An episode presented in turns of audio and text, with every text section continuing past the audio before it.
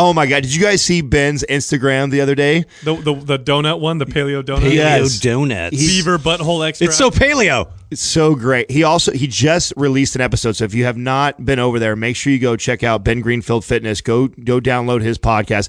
He did an excellent episode on protein bars in the industry. Energy bars, I yeah. love this because we just, We them have to hammer the shenanigans. well, that we are just happening in recently industry. did it. If you enjoyed the supplement one that we did, the the protein shake and the pre workout uh, uh, uh, podcast that we just did, make sure you go over to Ben's and listen to that one because he does the same thing. He dives into all the bars, gets into great detail about all the bullshit that they've that they're filled with, and talks all about it. Excellent podcast. Go check it out. Ben Greenfield.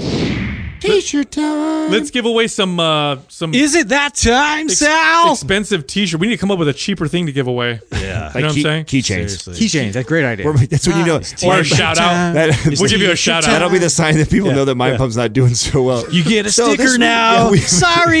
yeah, it's a Yeah, sticker or a keychain. Hook them up, Douglas. I'm not All as right, we excited. got 13 reviews this last week. Excellent. We're- and we're giving away four shirts. Starting with Grace A. Git, Stuart 1322, Start. Alexa Ray 9362, and Chilosaurus. That's my favorite dinosaur. he's always he's cool, man. Beats out Barney any day. Totally. All right. Uh, every one of you is a winner of a fine quality t shirt. You got to send the name, the one I just read, to iTunes at mindpumpmedia.com. It's made out of velvet. yeah. Probably not. Velvet from the antlers of deers. And then also include your shirt size, your shipping address. We'll get that right out to you. I thought it was fine Peruvian sloth fur. If you want to pump your body and expand your mind, there's only one place to go. Mind Pump. Mind Pump with your hosts, Sal DiStefano, Adam Schafer, and Justin Andrews. Hey, in this episode of Mind Pump, for about 20 minutes, we talk about random subjects like Applebee's and their Oh. interactive table screens Yeah. and Adam's experience with that. We talk about kids and technology. I have a story about magnifying glasses, uh, the challenge of relying on technology and not using our brain, and how you can get your kids involved in fitness. And then we get to the fitness. The first question was, what do we think about all these controversial uh, studies that are coming out? By the way, they're all old studies, where the American Heart Association is now saying coconut oil is bad for you. Replace it with vegetable oil. They're at it again. They're at it again, and are they right this time, or are they still wrong? Don't be a sucker. Is it still wrong information? To be continued. Listen to this episode to find out. The next question is: uh, Is it the same thing when you do three sets of two reps versus six sets of run reps? Right, all the same amount of reps. I'm is that confused. the same, uh, or is there different adaptations going on? We get into a nice discussion about that. Then we talk about how you can minimize muscle loss when you regress your intensity to focus on muscle imbalances. We always talk about how important it is to work on imbalances and how, to, how important it is to get good recruitment patterns. But how much muscle are you going to lose if you do that? And will you lose muscle? That's really the question. Lastly, is it physiologically possible to put on muscle mass naturally after the age of 30? All three of us were extremely offended by this question. Lastly, if you go to mindpumpmedia.com, we have our summer starter pack. And here's what we did we put all the things that we thought were essential for people to get started on their fitness journey. We put in this MAPS Anabolic, our foundational muscle building fat loss program. We combine that with MAPS Prime, which has a self assessment tool called Compass which teaches you how to correct imbalances and change recruitment patterns. We included a nutritional component. That's our fasting nutrition guide. And then lastly, we wanted to make sure that you got help all along the way. MAPS Anabolic is about 12 weeks long. During that entire process, you're bound to have questions. You're bound to want to have someone assess your form. The forum is the perfect place for it. That's all included. We put it all together, taken the total price and cut it more than half. It's over 50% it will off. totally replace your Facebook. This is the only month to do it. Uh, It will end this month. It's at mindpumpmedia.com. I have a confession slash. We have to talk about this thing. A confession? Oh, ooh, I love this. I went to Hold a- on, let me get ready. I got to sit down. I, w- I All right, went go. to Applebee's for the first time in probably 15 Oh My years. God. Okay. my God. Have you guys been to Applebee's? Ever? Last time I was there, I think I had like mozzarella sticks. That's been a long like, time. horrible. If I Yeah. if I pick a place like that, it's Outback Steakhouse. Okay, so mm. yeah, let me that's tell a you. good call. Let me tell you why I brought this up. So my Applebee's terrible. and I don't know if this is part of getting older or what, but when I go to places like like this, especially a biz, a big chain like Applebee's Yeah. that I've been to, Anywhere where they wear vests and flair. It's not a good idea. my my business brain starts t- like spinning right away. Like I'm You're fascinated by critis- You're analyzing everything. Yeah, Yeah. critical. Okay, so have you guys? So you guys probably haven't seen this yet. I haven't seen it anywhere else but here. Oh, I bet I know what you're gonna say. Go ahead. So think of on the tables, everybody has their own personal iPad, looking yeah, thing, yeah. and on Outback it, has that too. on it has uh, you know, you swipe your card, and there's all these interactive games. yeah, for like a dollar ninety nine, Yes. unlimited while you're. yeah, Yes. I've seen it. And so we were Katrina were we just happened to be talking about that, you know, this, you know, staying off your phones when we're we're sitting and having dinner or we're having like, you know, our time together, right? Like being disconnected. Applebee's like, fuck that. So, well, We'll give it to you. and here's what I thought was clever as fuck, though. Okay, so when you look at the whole thing as a business, the food is is is close closer to terrible than it is to good. Okay, but the price range is hmm. incredible. I mean, you're getting. I got. I think I got like a steak and a bunch of shit, dude, for like twenty bucks. You know, it's like it's like just you think yourself like this is impossible. steak yeah. right there. So Steak and lobster. 12, but for for what you pay, it's decent. You know what I'm mm, saying? Like it's if I was if I was in a little you know budget area where I wanted to go out, and I mean I get it. So they're they're definitely that's a fancy dinner for a lot of people. well, it, they're appealing to a a the majority. Let's be honest. You know what I'm saying? A, a majority of people that that's kind of what you can afford on a Friday night. So no knock in that area. I think they actually are doing an incredible job for what they what their price range is. And then to add to that, they've got these things on there. And so Katrina and I started by like kind of mocking it at first. We're like, well, we have to try it. Like I want to see like what are they doing? You know, I want to see. And so we did like this dating one, and it's actually really fucking cool, right? So.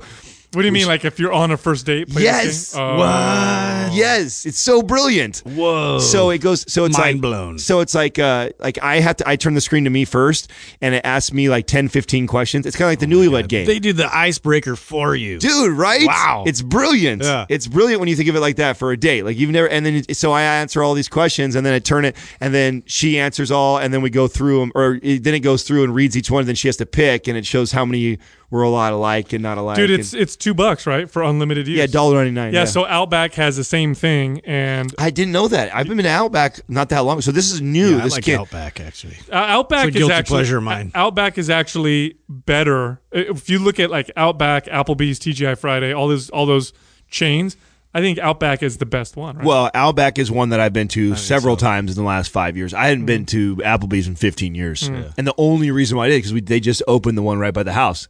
And Katrina and I were over there. We're like, you know what? We haven't had. Uh, I haven't had Applebee's in 15 plus years. How about you? And she's like, no, me either. She's like, well, let's. I said, they used to have this like fajita thing when I was in high school that I used to like. So let's go check it out. I mean, of course, the menu is completely different. There's nothing on there that's the Not same. necessarily Mexican food. and they But do. they do fajitas. They do. They Thank do, God. They do You know? an incredible job with the pictures. The pictures look amazing. We're flipping. We're flipping through the pages, and I'm like, I'm so glad it we came. sizzles. I'm It so- really sizzles. I'm so glad we came here. Right? They, they mix different cultures, like fajita marinara. It's delicious. It's totally Burger meat. Chinese you know? chicken sirloin steak salad. Like. Even the even the way they uh, some of the the, the this shit meals they put together very like ketogenic friendly. Like they had meals like that. They didn't label it that way, but they're organized that way. And I'm like, you know, they're very up and up. Like It's, co- it's competition, dude. There, it's competition does that with businesses. They have to do that, or they will get their asses kicked. It's an experience. So they're yeah. constantly investing in how to make the experience better, how to get more, how to draw more people. And I'll tell you something. started with balloons and buttons. It did. and So I'll, t- now- I'll tell you what, as a parent, when I go to a restaurant like that, and if I'm going with my girlfriend, I have my kids, and it's just hectic and stuff, you know, two bucks to fucking have your kids like stop freaking out, play video games, it's fucking worth it sometimes, dude. Yeah. You know what I mean? You're at a restaurant, like, I feel you. you know, kids can get, especially when they're young, like you just want to, like, you just like, all right, go sit in the car. Just manage yourself. Well, especially since the way they did it, I thought was clever. So I would be so anti.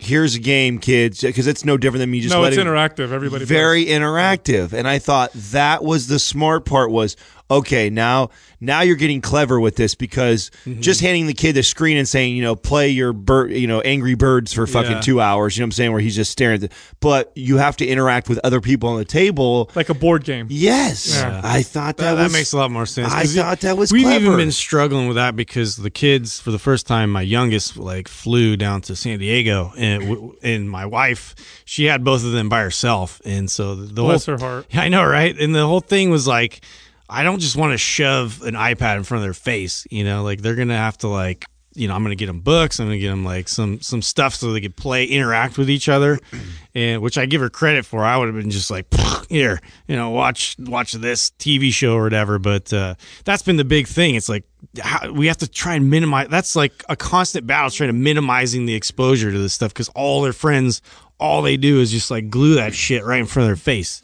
Well, it's- literally right now. Now that the virtual glasses, are the, Oh my god, no! like literally, that's the thing now, right? It's Yeah, just- like this yeah. week. This weekend, I was at uh, my aunt's house for Father's Day, and so I told my kids no electronics. Like I was over it.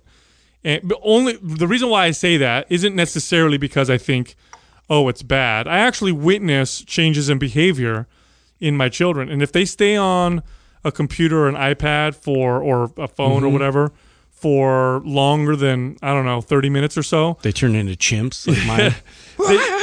they get they each other. They're they're they change like emotionally. Like Yeah. they're less um, interactive. They they get snappy or irritable, especially if I say, "Hey, turn that off for a second. We need to eat lunch or whatever." And so then I can see the change. So I said, "We're not we're turning them off and we're not bringing them." So we went to my aunt's house. So they're like, "We're bored." We're Hmm. and I'm like, "Deal with it." Like I had to be bored when I was a kid. Like figure it out. Mm-hmm. So my daughter finds a magnifying glass. So I'm like, "This is great." Like. Have you guys ever used a magnifying glass? have you burned ants before? to- exactly that's what the I first, was that's the first do. thing I thought of. Right? Burn And- some shit. Have you burned some ants? So my my my 11 year old son takes it outside, comes inside after about three minutes, all frustrated. He goes, "I don't know how to do it," and I just realized that my 11 year old boy does not know how to use a magnifying glass to burn shit, which is a travesty. Like, that is something every child Please tell have- me you taught him. Are you kidding me? I know. So me and you know my brother went out there and showed him what to do, and so they're out there lighting leaves on fire and doing a bunch of shit. The important stuff. So I mean, it is. I don't know. Is it better? Yeah, of So course. now, do you guys? Hell yeah. Do you guys set like um, yeah, no phones at the dinner table? Are there like certain rules, like areas of the house or times of the day that you guys set parameters for your kids? Like, how does that work? Well, I know Sal's on a different sort of uh, level because his kids are older, you know, and so for me, I basically can like I don't even let them like have phone access, uh, except for you know some special occasion, like they earn it, you know. But uh, yeah, it's going to become a thing where they're going to have their own, so I'm going to have to deal with that. it's a when it weird it's a weird situation because it's uh, it's important part of life if you don't stay in touch with the advancements of technology how to use them how to be quick on them then you may be at a disadvantage when Right. you when you when uh, you know as, when you get employed or you may be at a disadvantage because you don't know how to use YouTube or like I know little kids who are seven, eight years old who know how to post videos on YouTube, how to mm-hmm. create content, how to edit shit. And I, I see that and I think to myself, like, that's got some actual benefit to their potential future to, Yeah, for, they're for their marketable, yeah. So there's that, but there's also, you know, this is where I, I place it in this category, right? Like, in, in modern times, humans have to learn how to manage their food intake, which is this was never a problem before. We didn't have to manage it because it managed us. Like you didn't have food, so you didn't eat, and when you did, you ate it, and the food that was available was probably healthy for the most part because it was natural. You hunted it or you you know you gathered it. So you never and you didn't have to manage activity either because you were active. It wasn't like, oh guys, we need to go to the gym. Like, could you imagine taking someone from ten thousand years ago and telling them, I go to a place to purposely lift heavy shit and run in place, and I'm not building anything. I'm They'd be not like, bu- I got a bunch of rocks and wood They- back here. right. You want to move that Well, shit so I compare the two, and I compare technology with that in the sense that we have to learn how to manage the amount of time that we spend in front of it, and it's just a new problem. You know what I'm saying? Like kids. Well, like, don't we you didn't also look at it as like a hierarchy, right? So uh, there's plenty of time for them to get fluent with technology. Uh, there's, you know, a critical window of like capturing their attention to find the importance of physical activity, movement, and thinking for themselves.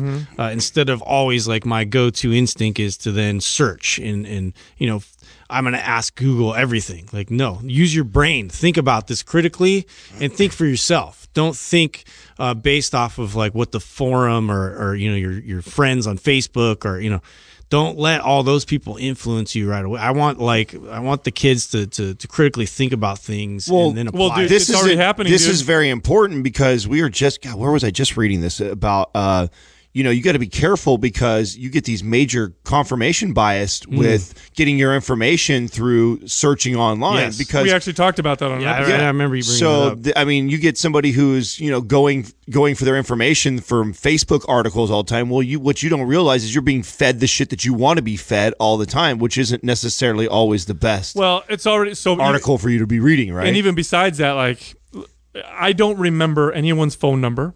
I don't know anybody. I don't know your guys' phone. I talk to you guys every day. I don't know either one of your phone numbers. It's a little bit The, alarming. the only phone number I know is my parents because that was the one that I've had forever, Hmm. and my ex in laws because that's the one they. I don't really know anybody's phone number. I use directions, and I have a terrible sense of direction anyway. So maybe this is a bad example, but I'm pretty sure a lot of people can connect with the fact that they use their GPS to go places that they go all the time because they don't really pay attention. with- Yeah.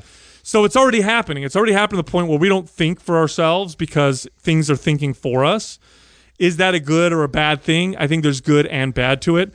As far as like, you know, kids being stuck in front of computers and iPads and stuff like we just have to manage it uh, like we manage everything else like we have to manage our food intake and our uh, Yeah. other forms of it's consumption another monster, really. and, and really it boils when it comes to your kids i always do this for myself i always look at myself so when i see my kids and i see them stuck on their phones or ipads or whatever and they're on there for two three hours i look at me i, I look at myself and i think well why am i not doing something with my kids because at the end of the day i'm just being lazy i just Right. want them to Right. here i need to work or i want to do something you go occupy yourself while i do these th- other things and it's like you know what go do something with your kids Mm-hmm. Yeah. and when I do stuff with my kids, they complain for the first ten minutes, and then they have a blast. Yeah. You know what I mean? So I just place it well, on myself. here's a here's a strategy that I just recently read that uh, Justin, you can apply it. Sal, you're kind of fucked already.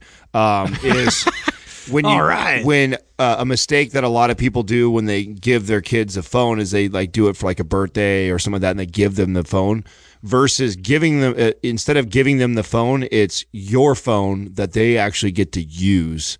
Because you're paying for it, you're paying all the bill, and one so of you the mis- set the precedent. Exactly. You Mm. set the precedent right away that this is your phone that Mm-hmm. you allow them to use for certain things, whether it be for play or to research or just enjoyment, whatever. But at the end of the day, it, you bought it. It's yours. You're not giving it to them. You're allowing them to use it. Mm-hmm. And what happens, because what ends up happening for a lot of parents that, oh, here's, you know, it's happy birthday. Here's your iPhone 7. And the kids, ah, they're so excited. Like, it's mine now. Now it's mine. And when you try and take it away or tell them no, it's like, how you can't do that. It's my phone, you know? And it's too late. You already gave it to them as a gift. So when you pres when that time does come and you present them with the phone, I mean, let's be honest, you're paying the fucking bill. You bought it. It really is your phone. for sure. I'm Well, loving that. so so something. and putting a pair of eyes in the corner. Yeah, like, I'm always watching. so something that I'm doing right now is because I, I was thinking about this, and first off, for my kids, I'm very structured with their like they're not allowed to use their electronics uh, uh, during the week. It's only on the weekends. Um, when I slip is when I'm busy and I let them use it, for, and they'll stay on it for hours. Like I've I've done it to where I have to do something, so I'm really busy in the house, Yeah. and I'm doing it something gets for away. It's crazy. for like three hours. yeah. and my kids will stay on there for three hours. I'm I would not I would bet that if I let them and I just let them do their own thing, Mm-hmm. that they'd stay on it from morning till bed all day long, 100%. which is which is insane.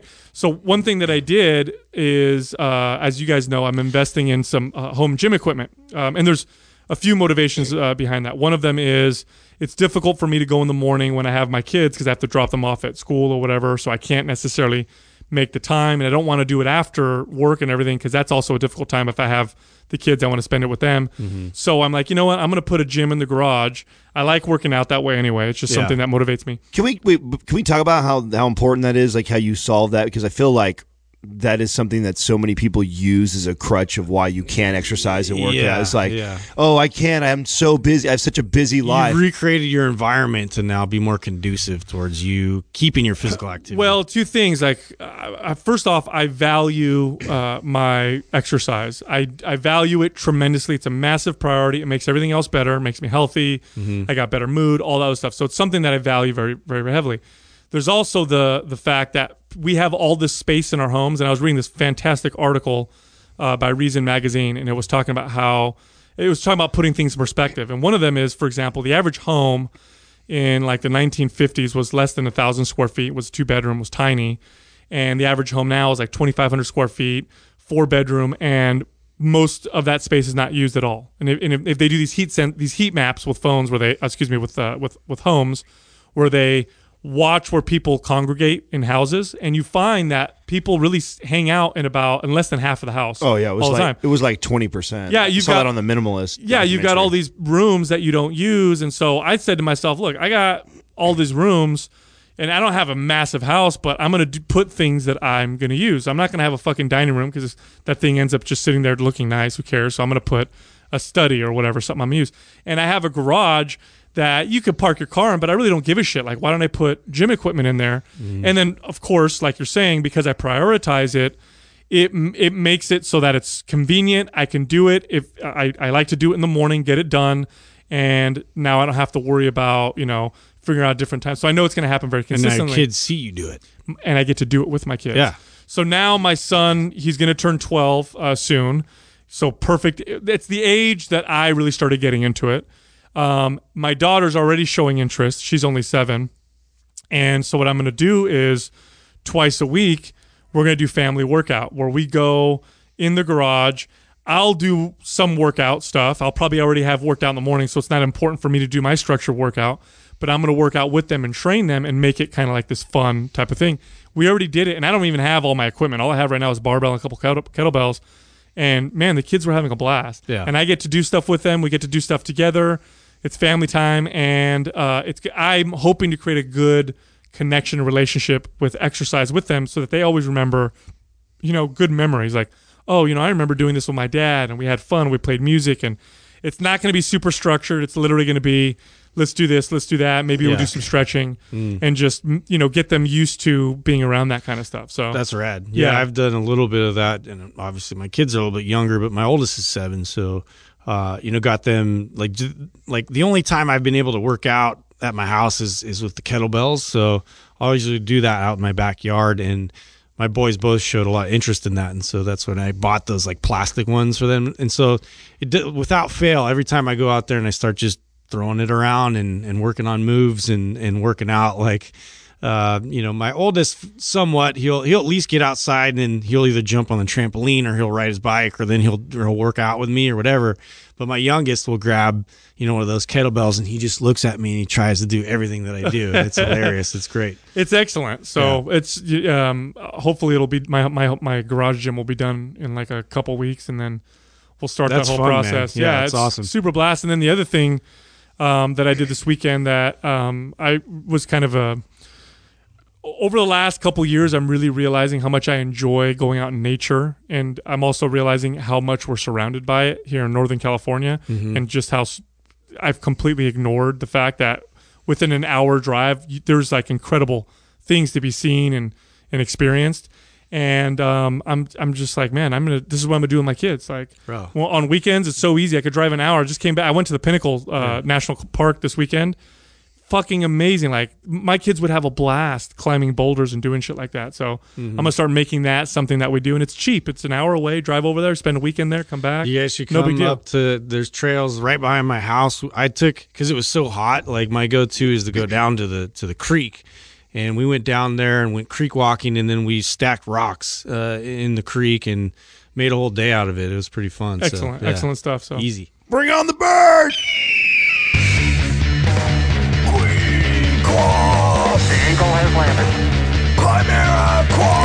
Today's Quah is being brought to you by Kimera Koffee.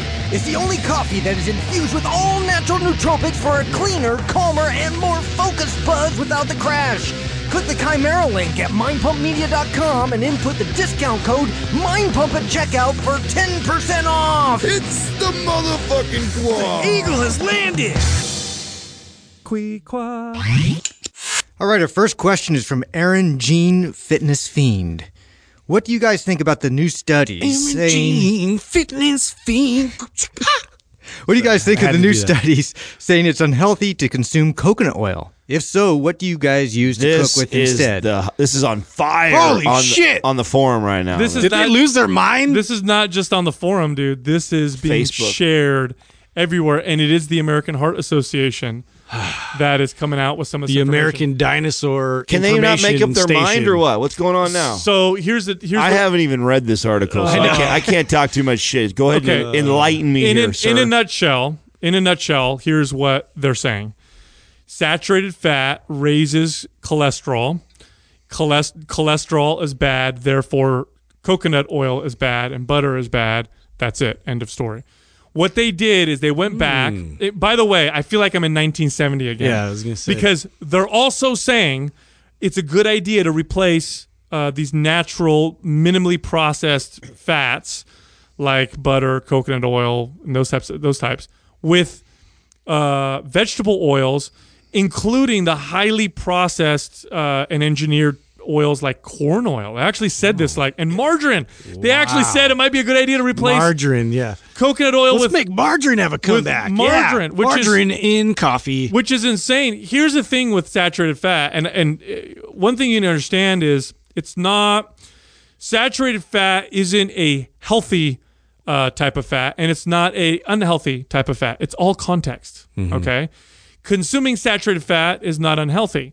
If all you consume is saturated fat, uh, you might have a problem. Just like if all you consume is anything else, you're going to have a problem the what they did with this is the American uh, Heart Association went back and went and referenced the same fucking studies in the 1960s that they've been using to give us this low fat hypothesis, which has a done nothing, nothing to slow the rate of heart disease at all.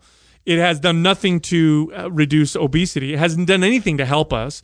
Um, and in fact, uh, heart disease, if you look at heart disease and mortality, it's gotten better over the last couple decades, but it's you can w- almost 100% attribute that to new medical procedures like when they go in and they you know put stents in your in your in your uh, arteries and stuff like that like these are relatively new processes that have gotten really really good. So people who have heart attacks now and survive the risk of getting another heart attack is much lower and it's because of that. They're saying and again this, they're also saying that eating a diet that's low in saturated fat and replacing it with all these vegetable oils is as healthy as taking a statin. Wow. which is another insane insane statement to say because statins themselves in except for a few situations has like no evidence of helping and there's a lot of evidence that it can cause problems um, as far as cholesterol is, concer- is concerned if you do consume a lot of saturated fat your total cholesterol number will go up but that includes good cholesterol and bad cholesterol however the bad cholesterol the ldl cholesterol it's super simplistic to call that bad cholesterol. So when people say LDL is bad, you want to lower LDL. That is such a General statement. super general and super um, uh, it, it's oversimplified. LDL particles are not all the same. Right. You have the very dense small ones that are very inflammatory, and then you have these bigger, fluffier ones that uh, we're finding not only have no, th- that really don't cause problems, but in fact have some protective effects when it comes to things like cancer um, and uh, you know um, for immune system for immune system. So having too low of LDL may be bad for you for disease later on. There's and there's also studies that, and this is kind of established that people with high cholesterol uh, in older age tend to live longer because low infection rates and lower cancer risk and lower depression. Like low, low cholesterol, your risk of depression and cancer actually goes up.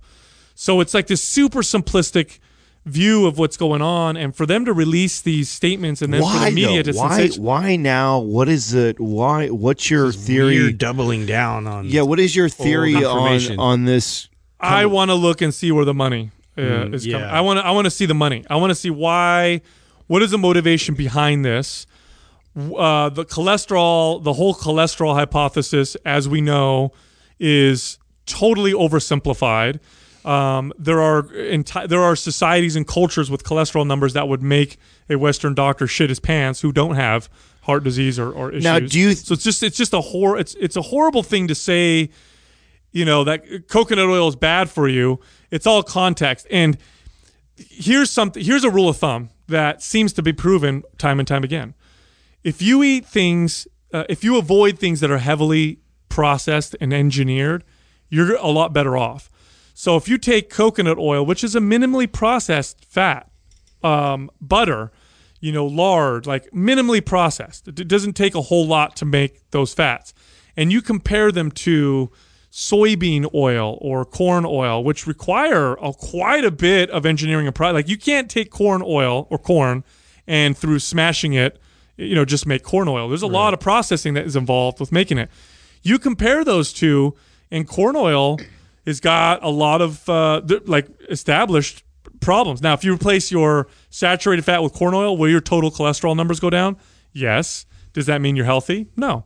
It just means your cholesterol went down. If you take a statin, your cholesterol will go down too. Does that mean you're healthy? Not necessarily. And by the way, the majority of people that go into that have you know uh, heart attacks have normal cholesterol levels. A, a, a majority of them, where people will go in, they'll have none of these these uh, you know these red flags that we normally would look at, and they've got uh, heart disease and inflammation in their arteries. So I- it's just I think it's getting sensationalized because we've he- we've been hearing for so long now that coconut oil is like this miracle oil, which I think is ridiculous also.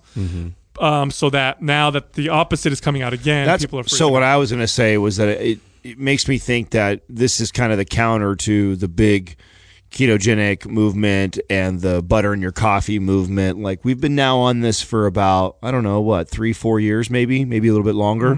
That maybe ten. that long? Yeah. Ketogenic diet people? I don't Um, think so, bro. Well, it, it, the and butter in the coffee? Well, you know why? Because I'm I've been in the um, really deep in the wellness side, and the wellness people have been saying have been preaching coconut oil for a little while. How Well- long is well, Coke- bulletproof? but yeah, you're talking about- that existed? Yeah, I'm yeah, talking- bulletproof is like five shorter. years or yeah, what I'm talking yeah. about bulletproof ketogenic because sure, coconut oil that has been around for a long time and people talking about the benefits of that. But I'm talking about now we're starting to go to this extreme where we have these diets that are saying nothing but fat really, and now you've got Right. these people that are following this ketogenic diet that are going that are eating butter and bacon for all of their meals all day long? And is this a counter to that? Which is what I felt was my concern when I went through it is that I'm a guy who's very aware of this stuff, and I found it challenging for me to have a good food rotation. So, if I'm the average person who's hearing all this information, like, oh, ketogenic diet, anti cancer, oh, it's great for this, oh, it's great for that, yada, yada, you can have bacon and butter again, this is awesome.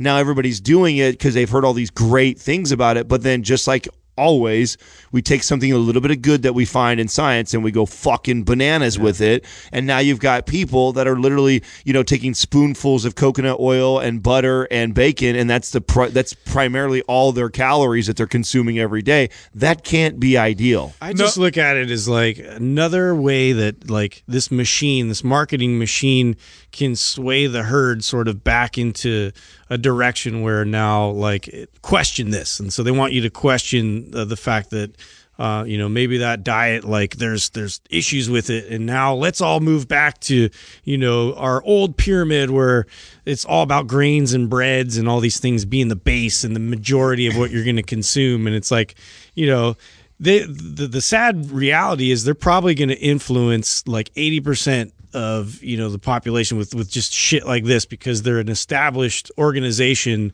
that people believe in still. Mm. I, I he- my trust in the American Heart Association and government guidelines for nutrition is shit. I have zero. I have very very little trust in them, and I'm basing it on just objective history. Like, look at what they've been recommending this entire time. Look at where the health of the country is. Look at the types of you know the low fat hypothesis has been pushed on us for a very very long time, and health uh, hasn't hasn't been getting better. And again, when it comes to things like uh, cholesterol, you there's a lot of people, quite a bit, uh, and I, I'm I'm almost positive it's a majority, if not a large percentage of people who have their first heart attack don't have cholesterol issues. So uh, for me, it's just it's this is this is crazy. Uh, It's it's crazy information for me uh, for people uh, to believe some of this stuff. Uh, my advice is always, and you also, by the way, consider this: individual variances are pretty dramatic. There are differences from person to person, meaning you can have someone that eats a diet that's very low carbohydrate and high fat, and they're going to do exceptionally well. And then you have someone else that'll eat that exact same diet, Yeah. and they're not going to do well at all. Uh, Robb Wolf talks about Oh. in his book Wi- Wired to Eat how people will have a some people will have a, a a sharper insulin spike with oatmeal over a cookie, and because there could be some immune response going on or whatever. That's the theory. And this is the end of all diets. Like, let's be honest. Like, I just read that uh, uh, what what's coming out in the future here really soon that just got leaked is, you know, there's rumors that even the Apple Watch will have a continuous glucometer inside it. So now Wow. now we're going to be able to really assess like what's going on after you consume these foods and it's going to vary quite a bit and Oh, now yeah. people are going to have way more intelligence uh, to apply to their eating decisions I also it's also important to It's consider. that's going to shit on every diet. yeah. Oh, and- so all the information like this can take a fucking backseat. And it's also important to consider that what may be good for your body right now may not be good for your body tomorrow. It's it changes. It really does. And if you know if you're questioning that, like think about like all the foods that you felt great eating, you know, at some point now they don't work with you so well. I mean, your body changes too. Um, the human body evolved that way. I mean, we didn't eat the same thing every single day, and it was likely that there were long periods of time when we didn't have food. Then there were periods of time when we hunted an animal and we had all this meat and organ and fat, and so that's what we ate until we ate that until it was gone, and then there was long periods of time where all we had were roots and seeds and nuts and oh and now we're near the coast and so we're finding hmm. fish and algae and whatever so I was just talking about that with my wife too. Like when, like back in the day, you'd have to go to the butcher to to see, you know, like what kind of meat options you had, and then also like in the grocery stores, it was whatever was in season. Right. now, everything's in season Yeah. because they've manufactured and engineered it that way. it, it, it's It's not. It's not like you don't rotate. Like you're not on this like rotational type eating schedule, which is you know critical for us. It is, for our and, health. and you know, uh, are, can foods be pro- heavily processed and engineered and still be very healthy for you? I definitely think that's possible. The reason why I Of don't, course, when you comp- especially when you compare it to a different food, right? well, the reason why I don't this or that. I, I say typically to stay away from it is because we're so far from truly fully understanding the just the, the the complexities of the human metabolism and how it interacts with foods and how uh, you know things operate in the body because we still have we still have very little understanding. I mean, we understand things on a very basic level. That for us to engineer foods and then say, based on the parameters that we understand, this is good for you, is uh, idiotic because we don't we just don't know. We really really don't know. Based on what we understood uh, not that long ago, a sugar-free, you know, food would be good because it's low calorie and sugar free. But now we know certain things about artificial Egg sweeteners whites and- only. You know, Exact. all that shit. Again, so with this with this particular thing here, does this mean now we're going to go back to eating egg whites? And if, remember how they said don't eat egg yolks; it's super bad for your health. And they came back and said, oh, uh, now it shows that people who eat whole eggs, man, you know, man. There's a lot of nutrients in the yolk. What Whoops. about what about milk? You know, full fat milk. Uh, it- there's studies now showing that non-fat milk and people consume lots of non-fat milk have higher risks of Alzheimer's and diabetes and all these other issues, and that people who consume sugar. full fat milk don't have those issues. There's also a lot of data that you have to comb through and understand where to for, if you go back uh, I don't know 10 years ago, right? And or 15 20 years ago and you compared people who ate a diet that was high in saturated fat to those who ate a diet that was low in saturated fat, you would have to control for so many factors because 20 years ago, the people who avoided saturated fat were probably following the advice of the you know the, the government but they were also probably health conscious because that's what they thought was right right they thought i need to avoid saturated fat because i because i've been told it's bad for me and i'm a very health conscious person now health conscious people do a lot of things that are that are good for them also they may be more active they maybe eat less. They're probably less to be you know less likely to be obese. So if you compare those people with people who ate a lot of saturated fat. Who 20 years ago, if you ate tons of saturated fat, you're probably not health conscious because you don't care, right? Because you, you hear all this information about saturated, but you don't care. So you probably also don't exercise. Well, and you could you probably it- overeat. Yeah. And you compare the two, and now you're going to have this kind of interesting result. It's no different than the studies on coffee that we were reading years ago that said that coffee caused cancer.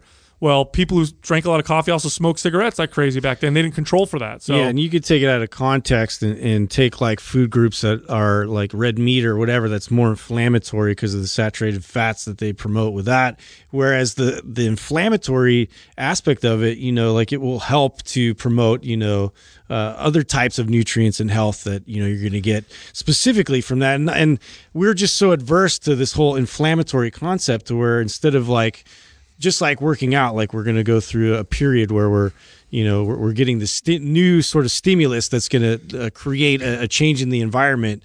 Uh, and then we're going to recover and we're going to get all the benefits from the recovery. Well, uh, they're not inherently inflammatory, but you know, you'll also hear things like, uh, you know, this study shows that people who consume more uh, meat have a higher risk for cancer, or have, but they don't control for like processed meat. Like they put hot dogs and Right. you know lunch meats all in that category. Half America is doing that, dude. fucking bologna and hot dogs. I'll bologna sandwiches and fucking hot dogs. That's Like, most of the meat. you meat. can't compare that to a That- fucking that's most of the meat that grass-fed people beef, eat. dude. Come on. Bologna, yeah, dude. that's, or that's the old mystery meat. or how about this? Like, oh, you know, people who eat lots of vegetables, you know, have these particular health problems, and they're not controlling for ketchup and freaking pizza sauce. Like, those are considered vegetables. You see what I'm saying? So it's very difficult to control for all these things. The best studies that I I could that I would uh, direct people to are studies of culture. That's what I think you should do. I don't think you should go and do these questionnaires and shit because number one, people report super inaccurately. Um, number two, if people don't know they're in a, if people don't, if there's no placebo, then people can report differently. There's all these different factors. We don't control for other factors. Just go to different cultures. Look at old cultures. Look at the blue zone studies where people live the longest. Look at what they're eating. You're going to see a wide variety of diets, but what you're going to find is very no processed food and nobody eats a shit ton of food. Those are the two most common things that And they eat everybody's pretty damn active. and people are are active on a daily basis. So, um, you know, as far as the study saying, you know, don't eat coconut oil, it's bad for you, and you know, don't eat butter, it's bad for you. It's all about context, and don't replace those things with highly processed uh, uh, vegetable oils. That's my advice, at least. Quick commercial break, you guys. We keep getting asked all the time, how can I support the Mind Pump family? Here's one of the best ways you guys can. You guys love that Kimera Koffee that we have. Kimera Koffee with a K. You go to kimerakoffee.com, put in the discount code Mind Pump for 10% at the checkout. Also, if you guys want to know how I have this luxurious beard and you want one too, go to bigtopbeardcompany.com, put in the discount Mind Pump again, but this time for 33% off. Also, you guys, if you guys have not tried Ben Greenfield's new bars out, they're fantastic. If you want some, go to bengreenfieldfitness.com forward slash nature bite, put in the code Mind Pump and get 10% off. Go check it out.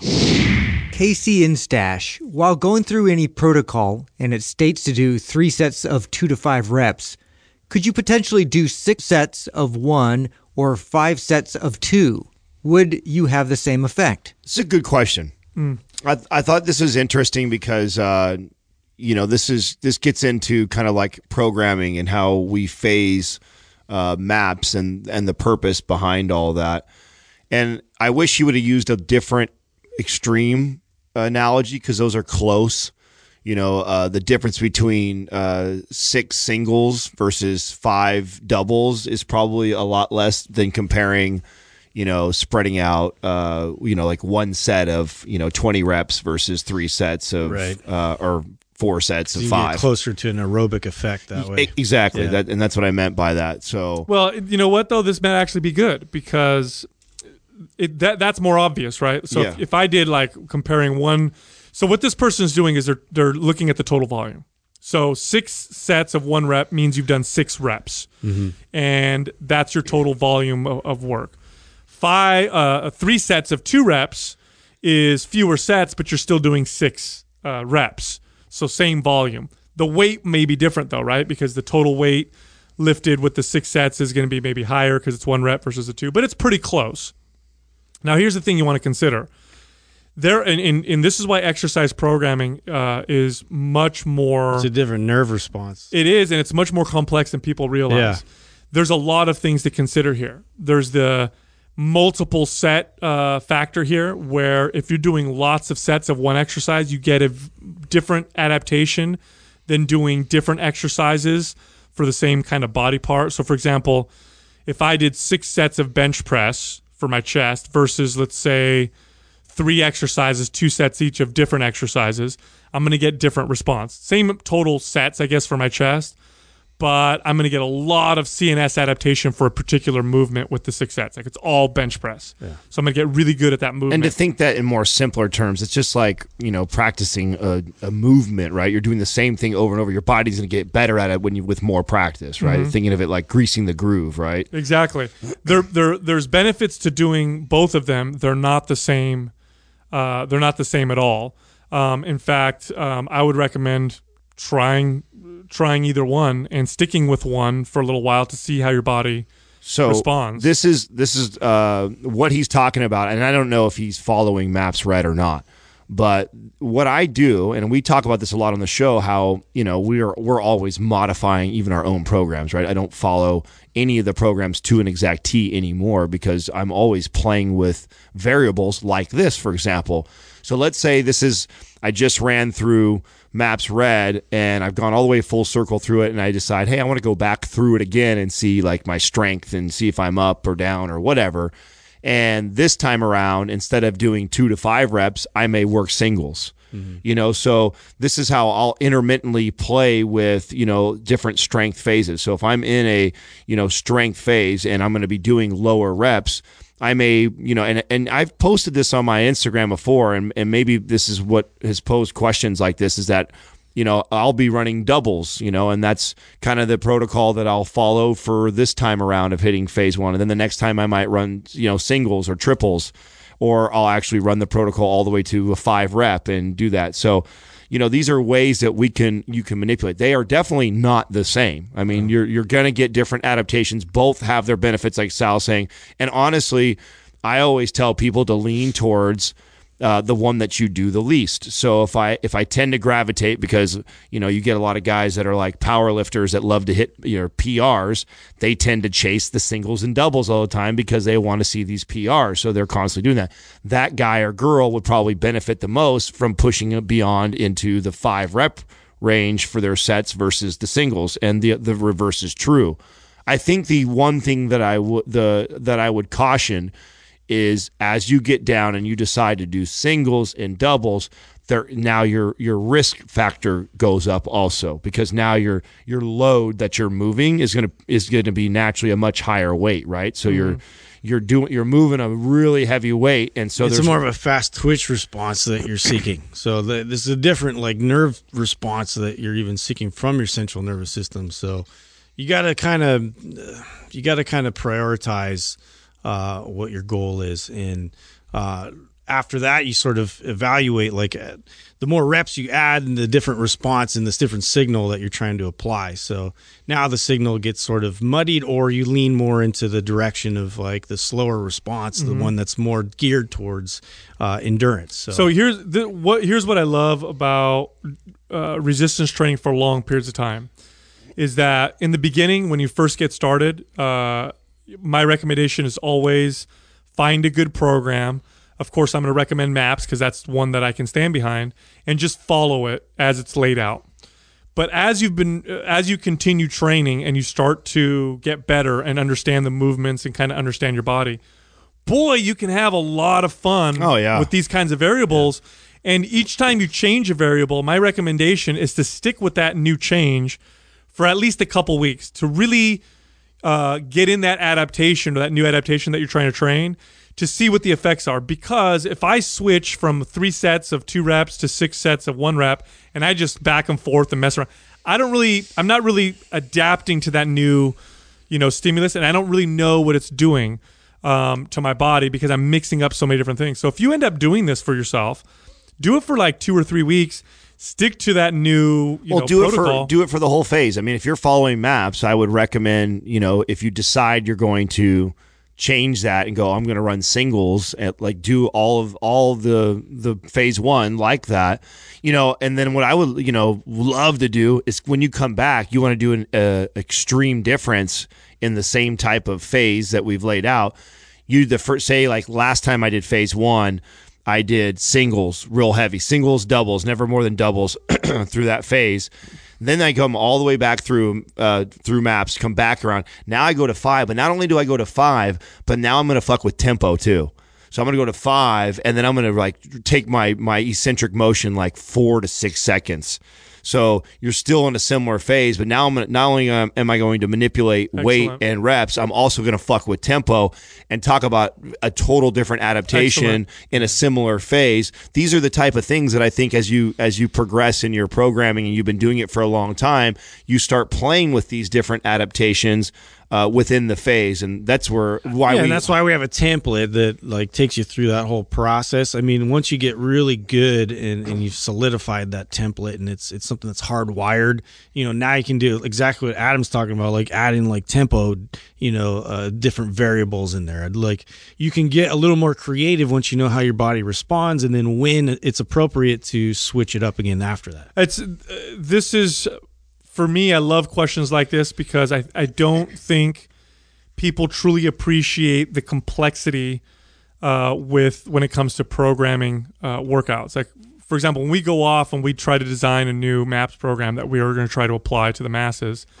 there are so many variables. We actually we sit and we debate and discuss um, for you know two or three days straight, like like seven a.m. to like midnight or later, because you have to uh, you have to consider all the variables, not just within that workout, but how it influences the next workout, the how that phase? Yeah, influences the next phase, Muscular development, the tempo and how that works and how they communicate with each other because uh, each exercise within in the order and the tempo and the sets and the reps and then those workouts with the other workouts and those phases with other phases and they and the order of them they all communicate with each other and the wrong uh, programming is like throwing a wrench in, uh, into the machine and once you kind of get it and really you get it through experience and you may not be able to get it to train other people unless you do this professionally for a long time.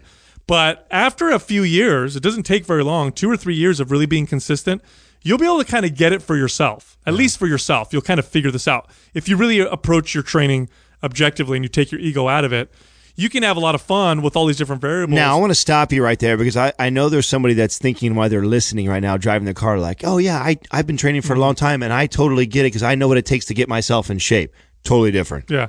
No, Totally no. different. I said you can. Yeah. Does it happen very often?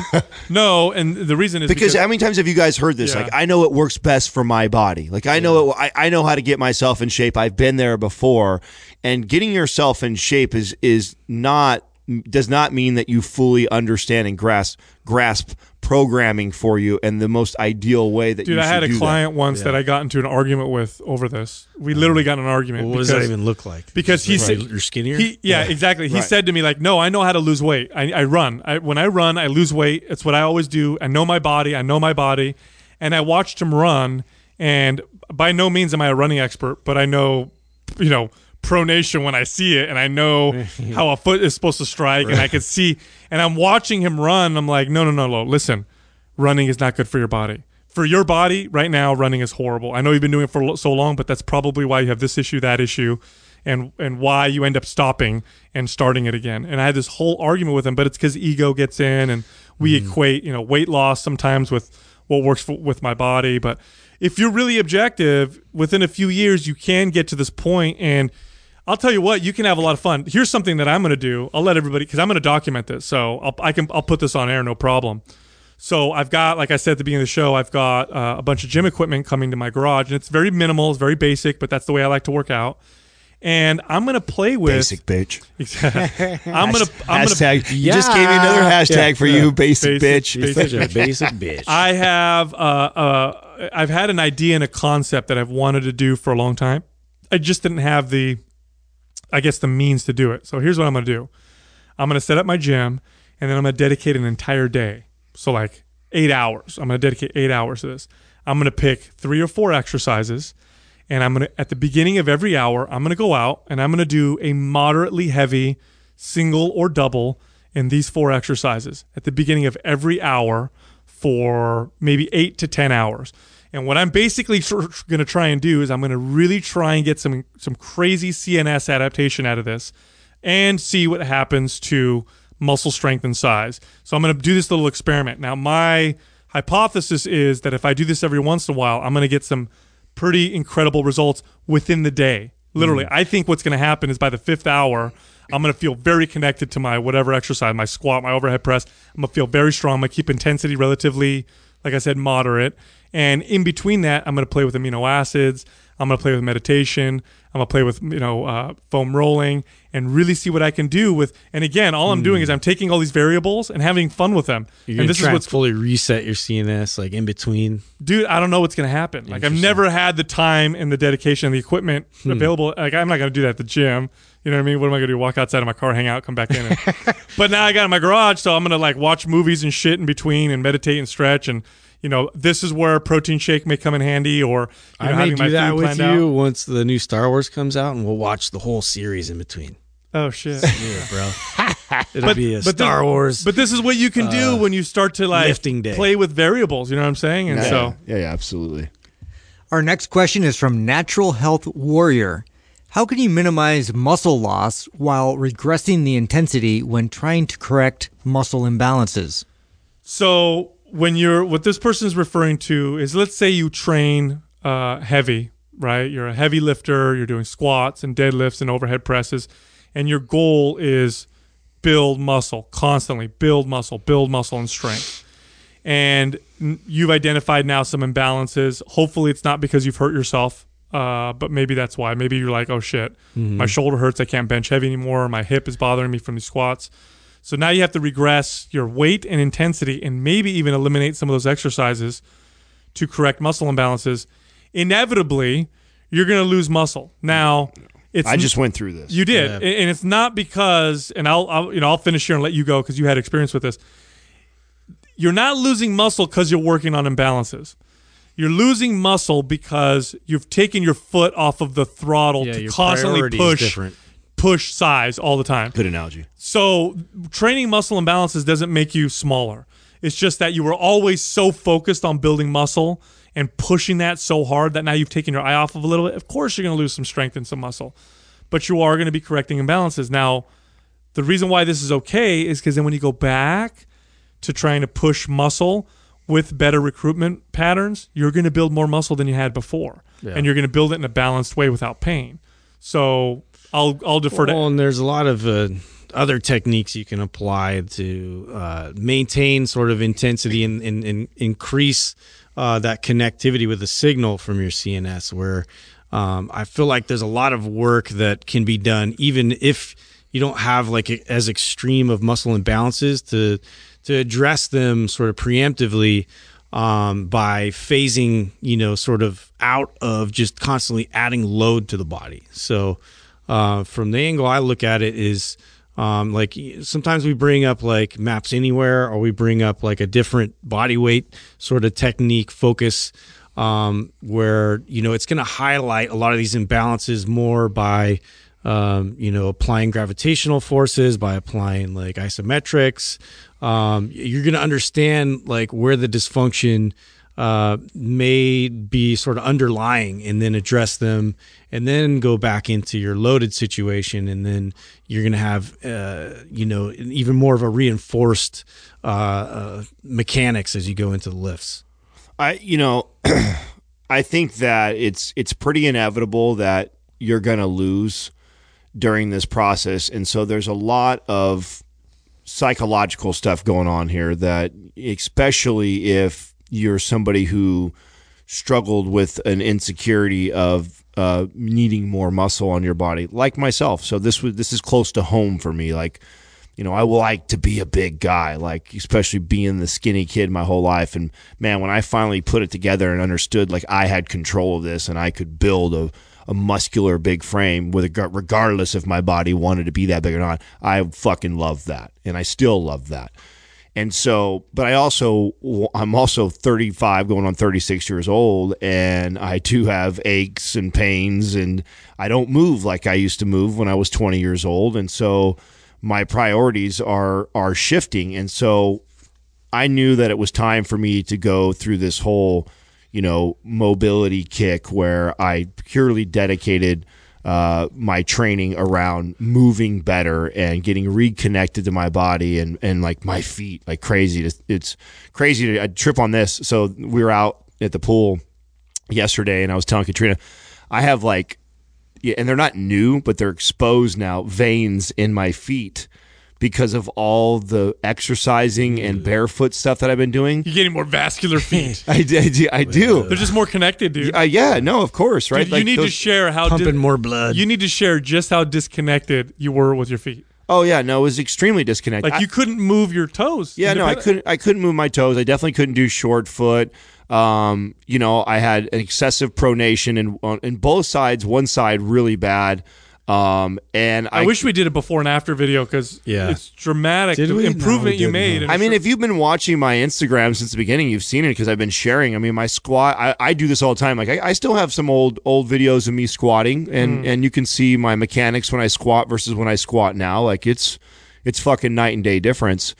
Um, and that was a, a huge process, and it was a huge struggle for me because I knew that I was I knew I was going to lose muscle because I knew the the amount of attention that this needed. It's it's not as simple as I'm going to go buy Maps Prime and every once in a while I'm going to do some of these movements these guys tell me I should do. It, it became the priority. and Like, it's it's not but, just but that. did but, you lose a lot of strength though? yeah, I did. well, little, well, like a little bit, but I mean, Well, like going no. back to apply it. well, No, but you got to explain though let's- let's- why you couldn't lift heavy while you were yeah, doing this. Yeah, and let me finish. Uh, So here's where here's the the breakthrough that you got to get through to with this is i- if you truly are trying to fix that and that's a priority, then you you kind of need to just let that piece go. That's Hmm. an insecurity of yours. It's an insecurity that you need to hold on. Because let me tell you something. I'm already back on my kick right now of eating more, training like a bodybuilder while I'm still incorporating a lot of my prime and mobility stuff. And I'm putting muscle on like fast. Like the body remembers that hard work that you put in. It's crazy. It's hard to see new records right for yourself. So let's say, and we'll use like mine because I tracked this all the way. So uh, 208 pounds of lean body, lean muscle on my body is a lot.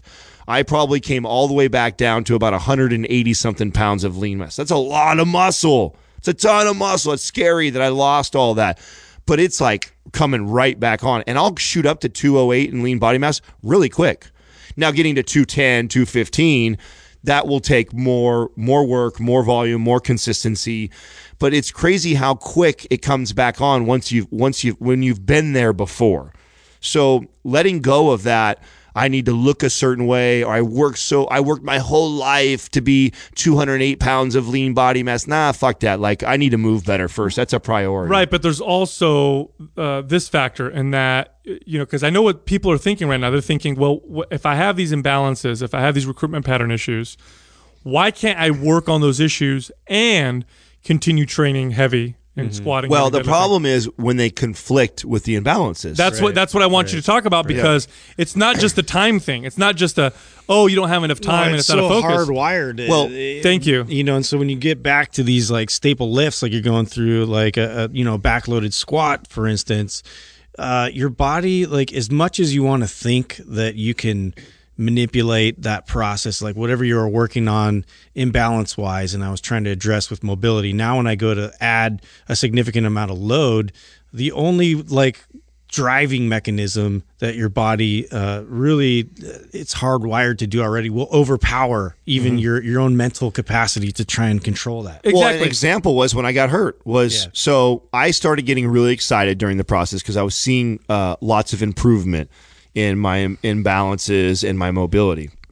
And what does the first meathead side of me do? Because I want to get back to that muscle and squatting, you know, back to 400 pounds. Like I, I missed that. I'm messing with 185 or 135 on my back. That doesn't look cool. You know, that doesn't look cool doing that in the gym when you're Shit. fucking 6'3", 200 some pounds. Like, you know, when Yeah. the chick next to you is out, out squatting you. Like, I get it, dude. I But get you're getting ass to grass, man. Right? Yeah. So so of course, as I as now I'm getting down ass to grass and I'm and I'm feeling better. I'm every week I'm stacking on a quarter, a quarter, a quarter, so I can hurry up and get there. And sure shit, I start pushing over 315, and that's all it took was whoop, just a just a little bit off, but back to that Too quick. that old habit. Pronated a tiny bit, then I strained my hip- my hip flexor on the other side, and then that set me back again. And that was all ego driven, right? Mm-hmm. So you you got to just be okay with that. It's not saying like we could sit here and talk about you know like Justin's talking about incorporating like tension movements and this is where Maps Anywhere is awesome and we can talk about all these techniques you can do to not lose muscle, but don't worry about it. Like don't I feel ya. fretting fretting over losing three or five pounds of muscle. Believe it or not, is not a big deal. You'll be blown away. What you will be blown away is how fast it comes back. And if not, watch. You're about to see me do it right now. And, It just reminds me of when we get these clients that come in and like you want to like cater somewhat to their their mental uh like where they're at. You know what I mean? Like like you're trying to make sure that um like they don't get like so mentally frustrated with that like right from the start that like you kind of get them into it. But like absolutely that's an ego driven question in itself. Right? Look, if you, if you, all, I've used this analogy before and I love it. If you've all you've ever done on a computer is used your your two index fingers to type your your your hunt and peck typer, right? And that's all you've ever done, and you've been doing it for years. You could get, you know, you could get pretty good at it, right? You can get pretty good at doing it, and then all of a sudden, someone comes and says, "No, no, no, no. Here's a technique." And once you get good at it, you'll fly past how fast you could type, but you got to use all your fingers and you need to practice. And so you spend one day practicing with all your fingers. And then the next day there's a race. And if you type faster than this particular number, you're going to win prize money. Well, guess what you're going to revert to? Your old way of Yeah, doing it yeah. because that's how that's what's hardwired and that's what you're best at. Yeah, you're The not comfortable You're not yet. good at the new way yet. So even though the new way is more efficient, it sucks for you. So when you're trying to correct an imbalance, That's an, that's an incredible. Yeah, I love that. That's an incredible that's analogy because that's exactly what it's like, and that's why. Don't worry about your record time of typing right now. Yeah. You're, of course, you're not going to beat your record time that you did just six months ago doing the way you've been typing for fucking 15 years of your life. Practice the right way for a long time. Then, like, and that's what you're seeing Then right you'll now. move to like This is voice dictation. this is why, yeah. This is why I'm sharing this right now on my Instagram, is so you guys can watch this process. I do not want to lose my mobility, but now I'm heavily focused on putting on But that see muscle. now when you go because you've done this now, this has been over a year, right? Yeah. Now you can go and squat heavy. Yeah. And your body's not going to revert to the old pattern because you've Mm-hmm. now you've given yourself time to solidify it, and that's why some people may lose muscle. But here's the other thing I want to say about the losing muscle part: if you're ex- pushing your body to the extreme with muscle, uh, and you go to correct imbalances, you have more muscle to lose than the average person. The average person right now listening, if you go and That's a that's a good point because you're talking about a guy like me who's running Come on, dude. running anabolics. I'm taking a, so when I say I went from 208 down to 180 something, you guys got to take all those factors into account. all account. of it. Like if you took the average person, it's going to be way less. If I that. took the average guy who lifts weights, five ten pounds, yeah, no big deal. Maybe, maybe five, ten, maybe ten pounds, probably around five. And once I correct their imbalances and I reverse them, it'll come ba- back on very, like Adam's saying, very, very quickly.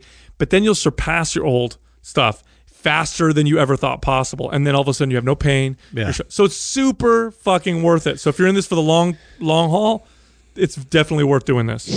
Quick commercial break. Hey, people ask us all the time how they can support Mind Pump. Here's what you can do. Uh, you can go to www.brain.fm forward slash mind pump and get 20% off Brain FM for meditation or focus. You can also go to audibletrial.com forward slash mind pump and get a 30 day trial plus one free audio book. Lastly, you can go to getnatureblend.com forward slash mind pump and you will get a discount on Ben Greenfield's CBD product. Z Raslin. Is it physiologically possible to put on muscle mass naturally after the age of 30? of course, Yes. Hell yeah! Look at Doug. Yeah. Yeah. I, Yeah. Have they not He's a seen beast. have they not seen Doug's before and He after that is we a took a beast. few years ago? Yeah. I mean, for reals. Your body never They just think that Doug's 29. Yeah. Yeah, because he looks 29. He does. He's Thank really Adam. 65 though. Yeah.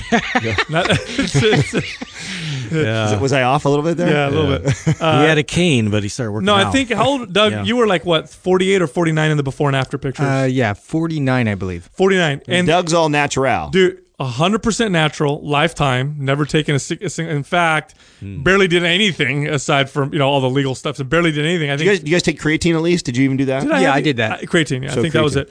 Um, accused of taking steroids. If you look at these before and afters, they're pretty dramatic. And really, what it was God, is what a compliment. Re- really what it was is he went from poor exercise programming and uh, his diet wasn't bad in the sense that he wasn't healthy it just wasn't you know good f- uh, in terms of getting lean changed his programming and his diet and doug actually also had some pretty good genes for building muscle although he thought he had bad genes it was just his programming um, and his body just responded very very well so that's his before and afters. Here's the thing. Your body never loses its ability to adapt. It definitely it definitely loses its capacity to adapt. In other words Explain that. Yeah. a 60 year old will have a lower capacity for total muscle mass and strength than they had when they were 30 or 20 but your body never loses its ability to adapt. In fact the day that it does that it means you're you're, you're dead. Your, your body you're died. Your body now has lost its ability to adapt to anything and then that's when you when you pass away um, as you get older uh, and i'm talking older not 30 because that's ridiculous. I'm talking like advanced age 70 80 maybe mid 60s but usually 70 and 80 when you're you're, you're lifting weights um, a lot of what you're doing is preventing regression but you can still improve a, a tremendous amount. I've had a lot of clients Yeah.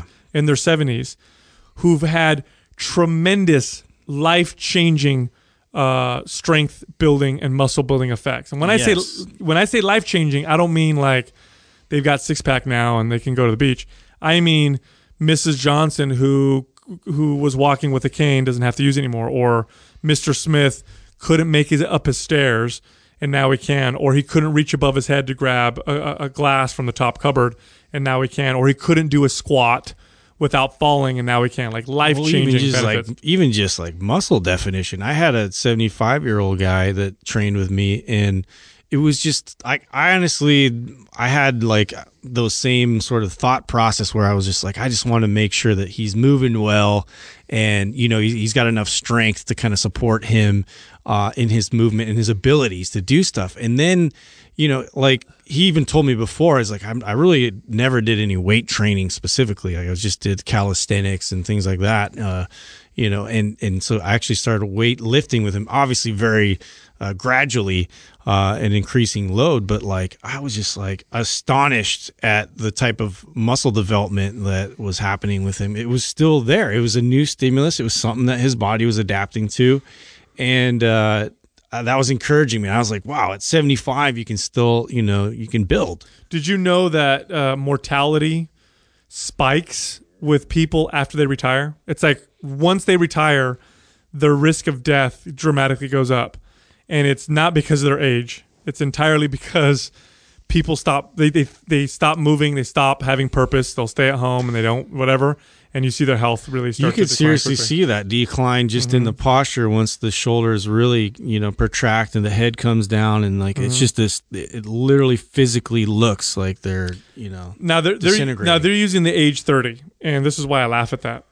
The most fit, uh, strong people that I know, uh, that I've ever known in my entire life, were over thirty. They're the strongest. I I set all my PRs after thirty. That I that I st- are, are my heaviest lifts. Hmm. The women that I've known that are the most muscular and strong are after thirty. Maybe, and I don't think it's because over thirty there's some kind of magic that that old man happens. strength. Yeah, I, I honestly think it's because over 30 people are tend to be a little smarter about their training and maybe They know they their body dedicate their time. Yeah. Well, yeah, as I say, you're more connected. You're central, and that's where that you know you bring up the old man strength is. Yeah. You're, you're, it's the CNS side. Uh, I think that is really beneficial as you get older. You know, like comparing a, a young, a young boy who's just learn or girl who's just learning their body and, and these movements. they're nowhere near as connected as somebody who is, which is why I feel like sometimes you see these guys that don't even really lift weights, but they can pick up this rock that's like super heavy. And it's like, dude, this guy doesn't even lift weights in the gym, but he has this ability to do that because that's that central nervous system, that ability to connect and do that when he needs to, right? Or she needs to. So, When do you guys notice when you guys are training clients? At what age uh, do you see where, like, let's say you're training someone for a very long time. When do you start to expect that they'll they're going to lose performance and muscle? At what age do you, do you guys start to see that? I don't, I don't, I don't know what you're saying because I don't, I don't think that ever happens. I don't have a, I've never had a. Client. You know what I mean, though. Like, let's say you're training someone. uh, What, what I can tell you is that I know there. I've seen the how more difficult it is based off the age, right? Okay. So taking somebody between, uh, and it, it's actually funny because early is just so it's like this uh, bell curve. So I think training a eight year old is extremely difficult Oh, because yeah. of proprioception and focus and body awareness, all that shit. Uh, is so poor at that young age, right? And then uh, as they or start, the hardwired version where they've done all these horrific patterns they've established. the other side, you right? have to like unwind and unpack. So that's the you know 65 year old who's been who's never done anything to fix them, right? So there's this bell curve, right? So when you're really really young, it's really challenging to teach that body to teach them how to connect and do all those things. As they start to get older into their teens, it's still challenging. They start getting into their 20s, a little bit more body awareness, especially if they have some sort of an athletic background, because that uh, typically speeds that process up for somebody, or got into lifting weights like a salad in early years. So those people tend to be a little more connected. So in the then we start getting 25, 25 to 35 to me is like prime time. I mean, you are you uh, most men are fully matured by that time. Same thing with women. They've been connected to their bodies for 25 years of their lives, so their central nervous system adaptation. I feel like 25 to 35 is like the the peak of body responding, right? Then 35 to 45, still pretty solid, man. Most clients that I ever took on between 35 and 45. But what starts happening around that time is now the imbalances, like Justin said, start sh- revealing themselves, are way more apparent, right? So once once you start hitting 35 plus, if you had bad bad habits, you know, all the previous 35 years, now as a trainer, I've got a lot of issues I got to address before I can get to the cosmetic side of the Yeah. business. I just know? think I think you get away with a lot older. more when you're young. Well, yeah, that's the you thing. get away. with- I I think too, like your body, depending on like injuries or any of these things that have created these imbalances, or even like uh, pregnancy or you know things like this that alters like hormone profiles and like you know your body just matures and it and it it sort of uh, operates off of a different uh, uh, preset.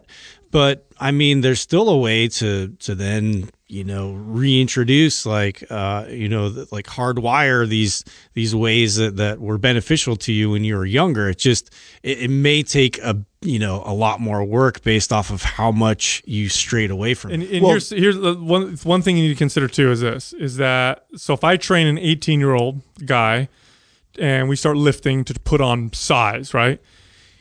He's going to put a lot of size on compared to if I trained him at 30 and I decided we're going to put on a lot of size. But this is the here's the difference. 18 year old self is really skinny kid still but he's going to put on size anyway.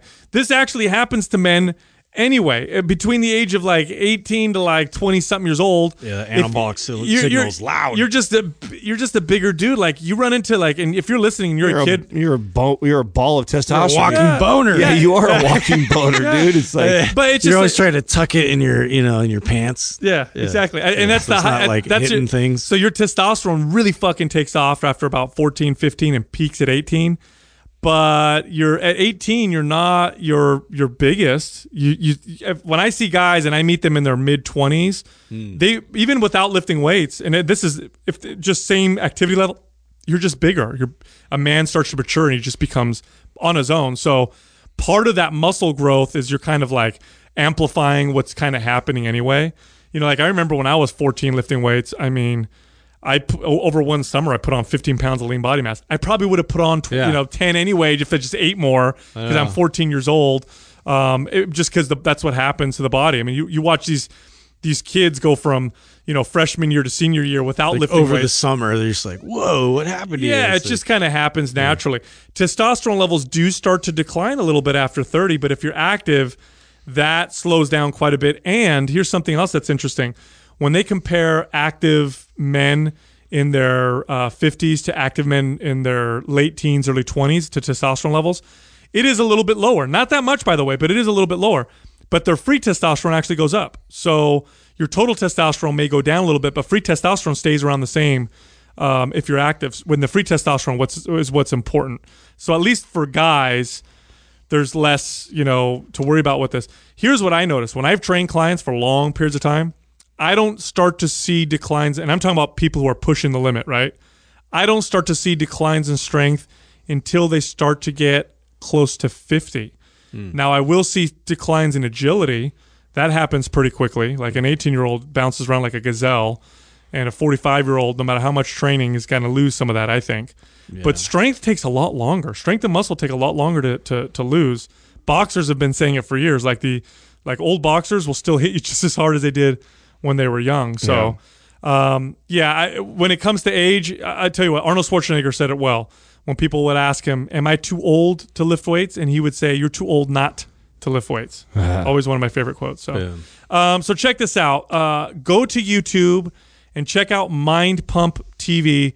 We post a new video every single day. We do everything from exercise demos to discussions on controversial topics. We just posted one on fasting. Um, we have some funny videos up there as well. It's a great resource for fitness and wellness, and it's constantly updated. And at some point, we may even post more videos at, at, at a more rapid rate. So it's one of those channels you definitely want to. I want to add to that too because I just recently did a post on the forum because a lot of people don't realize uh, how we organized it to help you too. So when you subscribe to the channel, you can go to the home and there's a tab that says playlist, and when you click the playlist. You see that uh, Doug has organized all these videos in, in specific categories that we address, like, you know, squat like a pro or, you know, shoulder pain or hip pain or all these different topics. And then there'll be a series of, you know, five to 15 videos all on that topic. So if there's things that you're looking for that you need specific help in, you know, we've categorized them in playlists because, I mean, shoot, we already have almost 300 videos already that we've launched on YouTube. It's a free library. Yeah. Uh, highly recommended, especially if you're uh, obviously in the. in and it's designed to complement the program. So you know, once again, we we when we created maps, you know, we we agreed that like we don't believe in this. This is the only way to run your program. Like we encourage people to modify. It's a template to then improve and, and bring in other sources of, of quality information into there and other movements. Excellent. Also, if you want to ask us a question that we can answer on episodes like this one, the place to do it is on Instagram. You go to Mind Pump Media and you find the meme that says Q&A or quah Q-U-A-H, and ask your question in the comments. Make sure you hashtag quah. And if we like your question, we will make sure we feature it in one of these episodes. And you can also find our personal pages on Instagram. Mine is Mind Pump Sal. Adam is Mind Pump Adam, and Justin is Mind Pump Justin. Thank you for listening to Mind Pump. If your goal is to build and shape your body, dramatically improve your health and energy, and maximize your overall performance, check out our discounted RGB Super Bundle at mindpumpmedia.com. The RGB Super Bundle includes MAPS Anabolic, MAPS Performance, and MAPS Aesthetic. Nine months of phased expert exercise programming designed by Sal, Adam, and Justin to systematically transform the way your body looks, feels, and performs. With detailed workout blueprints and over 200 videos, the RGB Super Bundle is like having Sal, Adam, and Justin as your own personal trainers, but at a fraction of the price. The RGB Super Bundle has a full 30-day money-back guarantee, and you can get it now plus other valuable free resources at mindpumpmedia.com. If you enjoy this show, please share the love by leaving us a five-star rating and review on iTunes and by introducing Mind Pump to your friends and family. We thank you for your support, and until next time, this is Mind Pump.